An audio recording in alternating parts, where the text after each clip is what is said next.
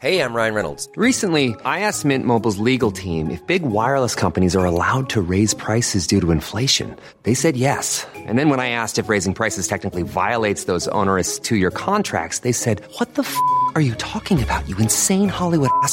So to recap, we're cutting the price of Mint Unlimited from $30 a month to just $15 a month. Give it a try at mintmobile.com slash switch. $45 upfront for three months plus taxes and fees. Promo for new customers for limited time. Unlimited more than 40 gigabytes per month. Slows. Full terms at mintmobile.com. All engine running.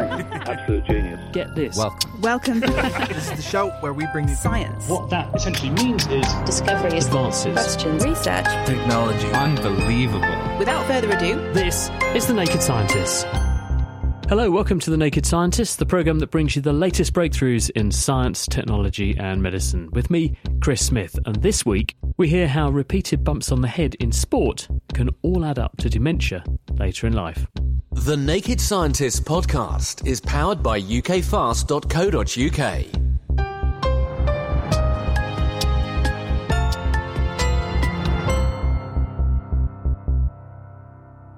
One man who knows this only too well is the former Wales Rugby Union international Alex Popham, who was diagnosed with early onset dementia in 2020 when he was just 40. In the years since his diagnosis, Alex has co founded the Head for Change charity, which seeks to raise awareness about brain health in sport. And he's been telling my colleague James Tytko about his experience. Yeah, it's a strange, strange feeling. Rugby was my life from the age of four, and to do uh, and achieve all that I did, I am proud. I just wish I knew what I know now whilst I played the game. Rugby's obviously a game all about full physical commitment. You were a prime proponent of that. To what extent, though, were you aware at the time that you were putting yourself in harm's way? Well, we weren't given any education really on the word concussion. I don't like using because it softens what it is. It's a, a TBI, a traumatic brain injury. We weren't told much about that issue. It, was almost treated as a joke when you were doing analysis sessions of the game or training. You would see somebody stumble around and they would re- rewind it and play it again. And yeah, it was it wasn't taken seriously. So this is where things things need to change.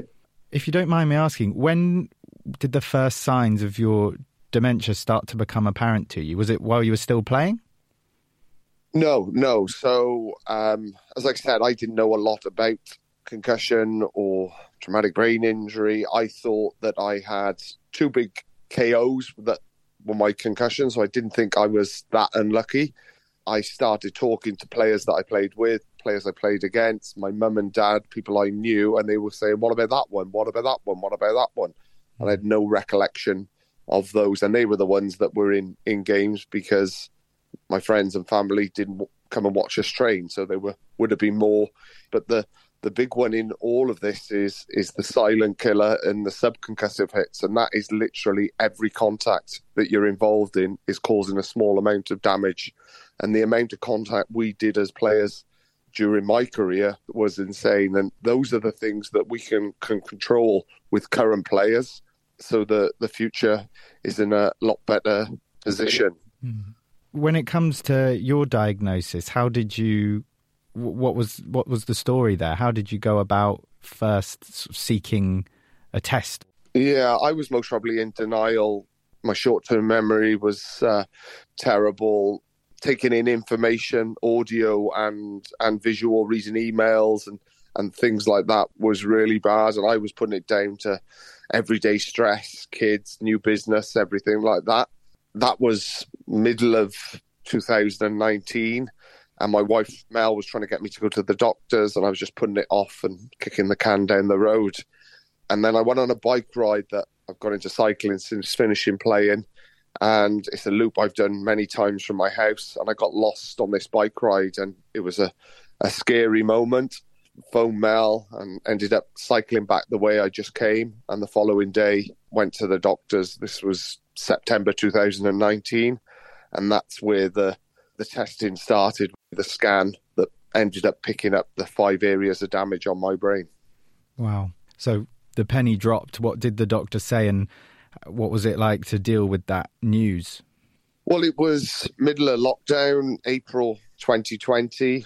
In a strange way, it was a, a relief that there was something showing on the scans and with my neuropsychological memory testing and all that, that uh, it was below average for my age. And it just gave me some answers. Obviously, it wasn't great news, but I've put things in place and trying different therapies and things like that to help and um, support me really. So yeah, it was a it was a mixture, and I've had a bit of a roller coaster with emotions uh, for the first couple of months after that diagnosis. That's completely understandable. Yeah, and unfortunately, I've talked to hundreds of ex players, um, and that was one of the first things when I had my diagnosis. I can't be the only one. And then I started talking to players I played with and against, and over 50% of them were struggling in, in some way, shape, or form. Uh, the neurologist who's diagnosing the players believes 80% of the people, players from my generation, will have brain damage, some sort of brain damage. Steve Thompson, the England international rugby player, has spoken of the enormous help you were when he was going through his diagnosis. But you're raising awareness in other ways as well, aren't you? I was learning on the job really because there was no real information out there support for somebody in a family of somebody who was 40 years of age and that's why head for change was born and the support that we give because some players wouldn't have contacted their gp that you need a neuropsychologist you need an occupational therapist and putting those things in place you need to be active and just getting those simple things in place do make a difference and um, i know from emails and messages I've had off people, we have been a, a great support to the ex players and their families. What an amazing thing to have done. So, what does a safe future for rugby look like? Can that even exist? The conversations we're having now in rugby were happening in boxing 100 years ago. In 1977, they realised traumatic brain injuries in rugby were an issue, and it just was uh, pushed under the carpet and wasn't taken seriously, and that information wasn't fed to everybody who played. There has been more noise and awareness since myself, Steve Thompson, and Michael Lipman went public almost two and a half years ago. But there's still a, a lot more that we, we need to do. And for me, the game on a Saturday is, is as safe as it can be. There's a couple of areas around the ruck substitutions that you could look at to make it safer. But what we want to change in the game is what happens during the week and shouldn't be left down to the player of do you have symptoms anymore? Because most rugby players are, well, rugby players in general are gladiators and all they want to be is on that field and they're not going to show weakness. They're fighting for their next contract. They're fighting to keep themselves in the team or they want to be in the team. Also, uh, the length of the season in rugby is a 10, 11 month season so their brains are permanently inflamed from all the contact they're doing week to week.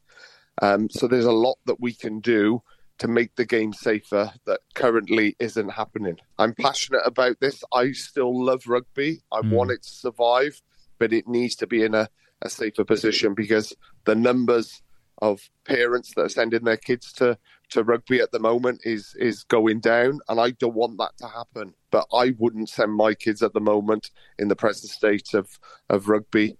Uh, rugby needs to get this right. Focuses your mind, doesn't it? That was the former Wales rugby international Alex Popham who was in conversation with my colleague James Tytko. But what exactly is concussion? Well, I've been speaking to the University of Glasgow consultant neuropathologist and also leading expert on brain injury in sport, Willie Stewart. From a neurological point of view, a concussion is a form of mild traumatic brain injury. And that, that's important, that traumatic brain injury, because we're injuring the brain. But the second part of that, the neuropathological aspect of it, so what's actually happening in the brain, is much harder to answer at the moment. We, we just don't really know with great confidence. But what we think it underlies is that the, the brain twists inside the skull. Imagine a bowl of porridge which is slightly congealed, and if you spin the bowl of porridge rapidly, the bowl moves at one speed, but the porridge moves slightly behind it. You can see the fractures and tears appearing on the surface. It's a bit like that. So the skull moves slightly ahead of, of the brain, and that difference in speed, the way they move, and the torsion that creates deep inside the brain just begins to stretch and tear the fine fibers. Presumably, then, there's almost what we dub in medicine a dose dependent effect that the more head trauma you get that makes this happen, the more prone you are to having problems. That certainly would seem to be what we, we believe. We have evidence from our studies on former professional footballers showing that the, the longer they play or play in a position where they have more head impact and more risk of head injury, then the risk of long term problems is higher. So, yes, we, we, we believe the dose of injury is quite an important part of that.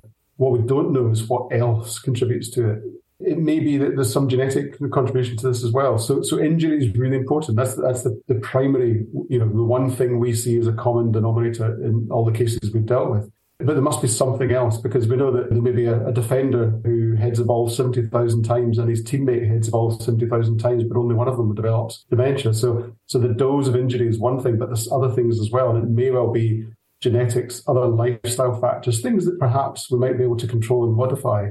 So when you look inside the brain, do you see anything in the brain that, that gives you a clue as to what might be going on?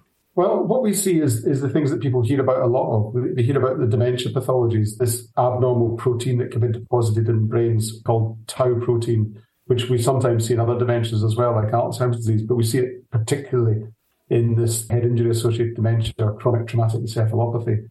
But we also see other proteins deposited too. And we also beginning to see things like chronic inflammation in the brain. The, the blood vessels in the brain are beginning to look a bit leakier than they should be. And, and the, these fine fibers, the connections between brain cells, are also showing signs of damage and wear and tear. So there's all sorts of other things happening, which we think probably are the, the connections between brain injury on the day and many, many years later, the, the long term problems that can occur. So, how do you tease apart what was heading the ball and what was lifestyle in general? Because I put it to you that it could be that a person who plays a lot of football also has a rip roaringly healthy social life or perhaps a roller coaster habit. And all of these things are going to shake their head around and could also damage their brain. So, is it straightforward that it's definitely the traumatic injury, or could it be something else that's playing a role? What we do is we look across a number of different levels of evidence. So, We've looked at footballers, we've looked at rugby players, we've looked at American footballers, wrestlers, ice hockey. All these are different sports with different types of athletes involved in them. But the one thing that unites them is that when we look at the brains, they have a specific brain injury related dementia pathology in them. It's a pathology we can also create to some extent in the laboratory with, with animals. So we know this brain injury is an important trigger. It's the one common denominator. But the other things may contribute to an individual's risk of brain injury becoming a problem for them in later life. Now, you raised two important things. The social life of a footballer. Actually, believe it or not, that when we look at the data, footballers are generally drinking less than most people in the community. They don't have addiction problems. They don't have depression problems. Yes, we do see the stereotypical character footballer that we all know about, but actually the reality is most footballers are, are healthier living individuals than, than you would see in the community. And roller coasters, although they shake you around, believe it or not, I've got a colleague who's done some research on them, and, and they don't quite shake your head enough to create the, the kind of damage that we see with, with heading a ball or with concussion. What about a waltzer? I was always a big fan of those at the fairground. Have I done myself damage? Not as far as we know. The, the, the kind of forces involved and the accelerations involved in those kind of thrill rides aren't quite enough to, to, to do you that much damage. Do we know, though, what the threshold is? Because if, if someone like you comes along and, and says to yeah. the FA or to the rugby league unions, there is a risk and we need to, to try to, to do something about it, they will say, well, well, what should we do to the rules? Do we ban this outright or do we change the weight of balls? I mean, do we know what the threshold is, and do we therefore know how to intervene meaningfully in order to minimise the risk? That's a million dollar question. Exactly what is the limit? Where is the risk line drawn? We, we just don't know that yet. All the best evidence we have is, as you referenced it, dose. So the bigger the dose, it would appear the risk is greater. So that's a logical thing until we figure out exactly where the, the level of risk comes from is to say, well, let's just try and reduce the, the dose for everybody and hope that that works. With football, for instance, we sit down in conversations about how much head impacts go on away from the public eye. So how much goes on in training and could we reduce training heading, but save it for the match day?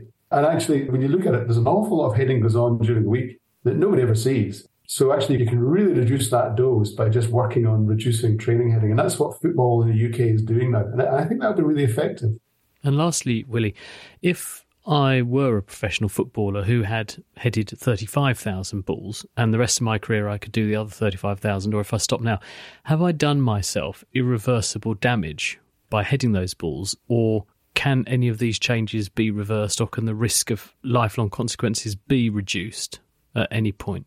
We set up a study a couple of years ago called Brain Hope, and it's brain health outcomes in former professional and elite athletes. And, and the reason we, we, framed it as hope, you know, I start sometimes with an acronym and work backwards to the study name because we've got to have hope. The head impacts and, and brain injuries that athletes have suffered in their career don't inevitably mean that they will unequivocally get dementia later in life. We can't do it. We can't take away the damage. They, have headed the ball. We can't we haven't got a time machine yet to go back and stop them doing it. But, but is there something we can do? So, so what we're doing is looking at other lifestyle factors and risk factors for dementia, which we know of, and these come from the world of dementia and, and Alzheimer's disease. So, you know, what's the blood pressure like? What's the physical activity like? What's the diet like? How are they with social connections? Their hearing, all sorts of things that we know about. And can we optimize these and hopefully try and rebalance the risk in some way? Willie Stewart from the University of Glasgow there.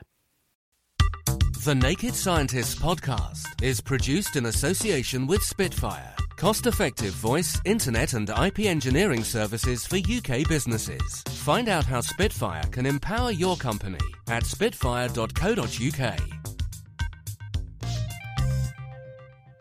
Music in the programme is sponsored by Epidemic Sound Perfect music for audio and video productions. You're listening to The Naked Scientists with me, Chris Smith, and this week we're looking at the impact of repeat concussions, knocks to the head, and why it really matters. Meanwhile, researchers at the University of Cambridge have found that even mild concussion can cause long lasting effects on the brain. The team, who analysed data from across Europe, say that for almost half of all the people who receive a knock to the head, there are changes in how regions of the brain communicate with each other. The researchers believe that this can cause long term symptoms, including extreme fatigue, headaches, and poor concentration.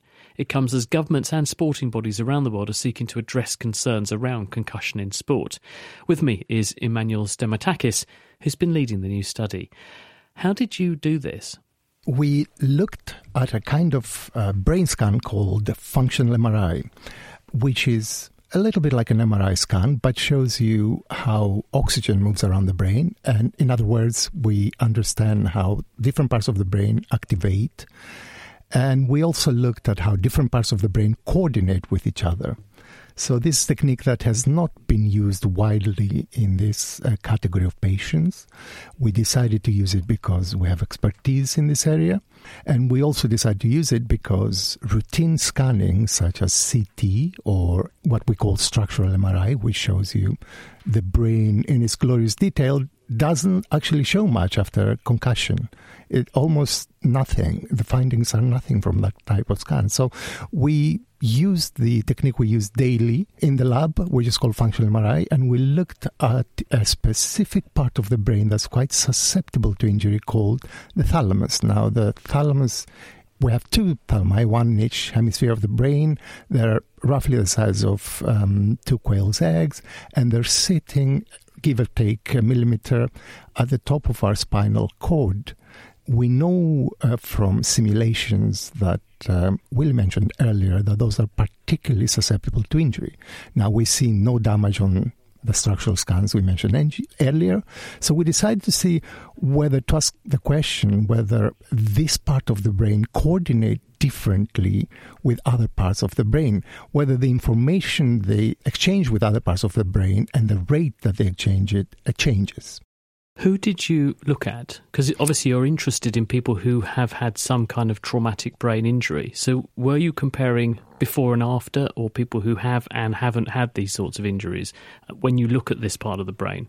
The data came from a huge European study which involved uh, around about 60 centers all across Europe. And we took a subset of that data this was a study that tried to understand brain injury. We took a subset of patients that had a functional MRI scans and had very little damage or no damage at all on structural MRI. Uh, so the subset we came up with was 107 patients, and we compared those to 75 um, or near there uh, healthy controls. So this uh, connectivity that we talk about, the synchronization of different of the thalamus with different part of the brain, we compared between these two groups. And did you see a difference in the people who had had brain injury? We did indeed. We did indeed. We saw that the thalamus in the people who had the injury was hypersynchronized with other parts of the brain. It was working harder, if you want. It was making an extra effort. And in fact, we, we found that the harder it worked, the, hard, the harder the thalamus worked, the more likely it was to develop uh, long term problems, such as the ones you mentioned earlier fatigue, poor concentration, and headaches. What's your interpretation of, of the fact that you see this association between head injury and the thalamus talking harder, as it were, to other brain areas? there are theories about that. The most prominent being that uh, the thalamus works very hard. Eventually, it gives up, and in the in the long term scans, in six months and one year after the injury, we see the actual damage. It gives up eventually.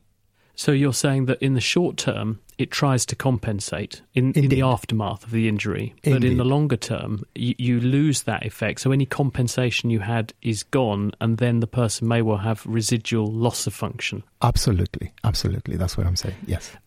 Uh, and then superimposed on that may be the additional effects of the injury that Willie was talking about with with uh, and Alex with respect to possible progression towards dementia. Yes. And uh, the, the next step of our study is to find another subset of patients that had repetitive uh, mild injury, repetitive concussion, and see whether that makes them more likely to develop dementia. Emmanuel Stamatakis there from the University of Cambridge. Thank you very much. So, what can we do to protect people who are at risk of developing serious damage to their brains? Peter Hamlyn is founder and president of the Brain and Spine Foundation, as well as the medical director of Podium Analytics, the youth sports injury charity. Peter's also a brain surgeon, and he famously saved the life of the boxer Michael Watson when he developed a blood clot in his brain back in the 1990s. Peter, tell us first, we heard from Alex earlier on. He's clearly an extreme case, but how concerned are you by this question of repeat bumps to the head in sports people? The short answer to that is very concerned. The history of it is something I think we should look at. But essentially, the problem with the brain is that although it is full of nerves, it's actually numb. So when it's injured, you feel nothing. That's why we as neurosurgeons can operate on people who are fully awake. And if you were doing that on any other organ, it would be agony, but the brain is entirely numb. So if you hit it, inside the skull, it tells you nothing. And yet, uh, what you've just heard is that it can be injured. And the symptoms, if present at all, can be very difficult to pick up. Are some sports going to be more at risk than others? We've dwelled in this programme quite heavily on rugby and also football, but are they isolated cases or are pretty much all sports at risk of this happening? When this issue first became talked about, it was it was christened the punch drunk syndrome in a, a, classic paper, and it was pretty clear to people like myself at the time there was nothing special about boxing or a punch. It was any impact would do if it was repeated. So it affects just about all sports. So if you look at the ECB, the cricket, you know they have an entire program now looking at concussion, and if you wind back 10 years, people would not be thinking about concussion. So I think to get a, an idea of, of how you prevent this or how you'll tackle preventing it, it's worthwhile just looking at that history, where we've come from, what the solution will look like, and where we are on the journey. And if you like, it, it is a bit like trying to cure cancer. We don't know whether we're going to do that next week, whether we're going to do that in 100 years. But we do have a pretty clear idea of what the answer is going to look like. So at the beginning of this journey, when there were first papers being written by Corsellis, the punch drunk syndrome, sort of 70s and late 80s when I got involved, there was a debate about whether concussion was important at all. And I would go to scientific meetings, and there would be whole bodies of people as distinguished as myself standing up and saying that actually they didn't think it was. It was a normal physiological response of the brain. You could do this as many times as you like, and no harm would come. And they almost defined it as such. And that was something that was very difficult to accept for many people, including myself. And if you look at where we are now, everybody knows that repeated head impacts are a problem. We know that head impacts that don't cause concussion. What is concussion? Well, concussion is the mildest form of head injury that you can diagnose at the side of the pitch. Now, uh, there are other forms of head injury that any idiot could diagnose, but we diagnose concussion with a set of specific questions and tests that look at whether the player is orientated, as we call it, in time, place, and person. Where are they? What's going on? And that's the mildest symptomatic head impact. But we know that there are problems with head impacts that are not symptomatic. What can science throw at this, or, or what what should we do now? Because we know we have a problem. We've heard from Alex what currently happens. We've heard from Willie that we don't actually know how much damage it takes or how much energy it takes in an injury and how many injuries it takes to translate into permanent problems. So, what do we do in the meantime? How do we go forward from here? The eventual answer is going to look something like this. We will have a system whereby we reduce the number of impacts in a career. And I say impacts because it's not the injuries, it's the number of impacts, not the ones that are symptomatic, but all of them. And you do that by focusing on the training because they do far more training than they do matches. The second thing is that we're going to get much smarter at identifying individuals who are susceptible. As Willie pointed out, not everybody gets affected by the long term outlook. That is uh, uh long term effects. Uh, and that is very likely to have a genetic substrate to it. Uh, we'll, we'll get better at identifying that. We've started to already. And the third thing is the science and technology behind reducing the impact of any particular collision. And there we have some incredible technology coming on stream. We have some very smart plastics at the moment that uh, the instant they're impacted turn from a rubbery fluid material, a bit like a, a diving wetsuit, into an absolutely rigid structure in an instant. And you can imagine players, uh, instead of wearing the standard rugby head guard wearing a thing that looks more like a diving suit top that becomes instantly rigid when they collide so as to reduce the whiplash effect of any impact. That's encouraging for people who are currently playing the sport because, as we always say in medicine, prevention is better than cure. But what about people who are in a position where they may have both an amateur or a professional playing career behind them, and they're perhaps listening to this thinking, well, is this going to happen to me? Are we in a position to help those people? I think it's worthwhile my putting uh, my Brain and Spine Foundation hat on here. If you look at the neurological disorders, they all patients suffering from neurological disorders are at a distinct disadvantage when compared to people who've got cancer, heart disease, or whatever neurological disorders are actually more common than either heart disease or cancer put together, but the number of specialists in the UK is incredibly small. So most of them don't have access to specialist care. That's unique to neurology and it's unique to Britain. So looking at how well we are positioned to try and help these people, even with the current treatments we have, we're in a very poor place at the moment. And, and with that other hat on, that's something we're working on. But if you look at research into neurological issues, there is a phrase a cure for one is a cure for all. Because once you have sorted out how to cure head injuries, it will be the same therapy that cures stroke, Alzheimer's, all other forms of dementia, multiple sclerosis. We need to crack how do you get nerve cells to regrow? It's called neuroregeneration. And if we crack that, we've solved the problem. It's the equivalent of the cure for cancer, but it's a much bigger problem. More people are disabled by and die from neurological disorders than heart disease, cancer, and kidney disease put together. Thanks, Peter. That was the brain surgeon, Peter Hamlyn. And that's it for this week. But do join us next time for what promises to be an electrifying listen. Better batteries are the topic we're going to take on, including hearing from a company that have their sights firmly set on a fleet of commercial electric aircraft in the near future. The Naked Scientist comes to you from the University of Cambridge's Institute of Continuing Education. It's supported by Rolls Royce. I'm Chris Smith. Thank you for listening. And until next time, goodbye.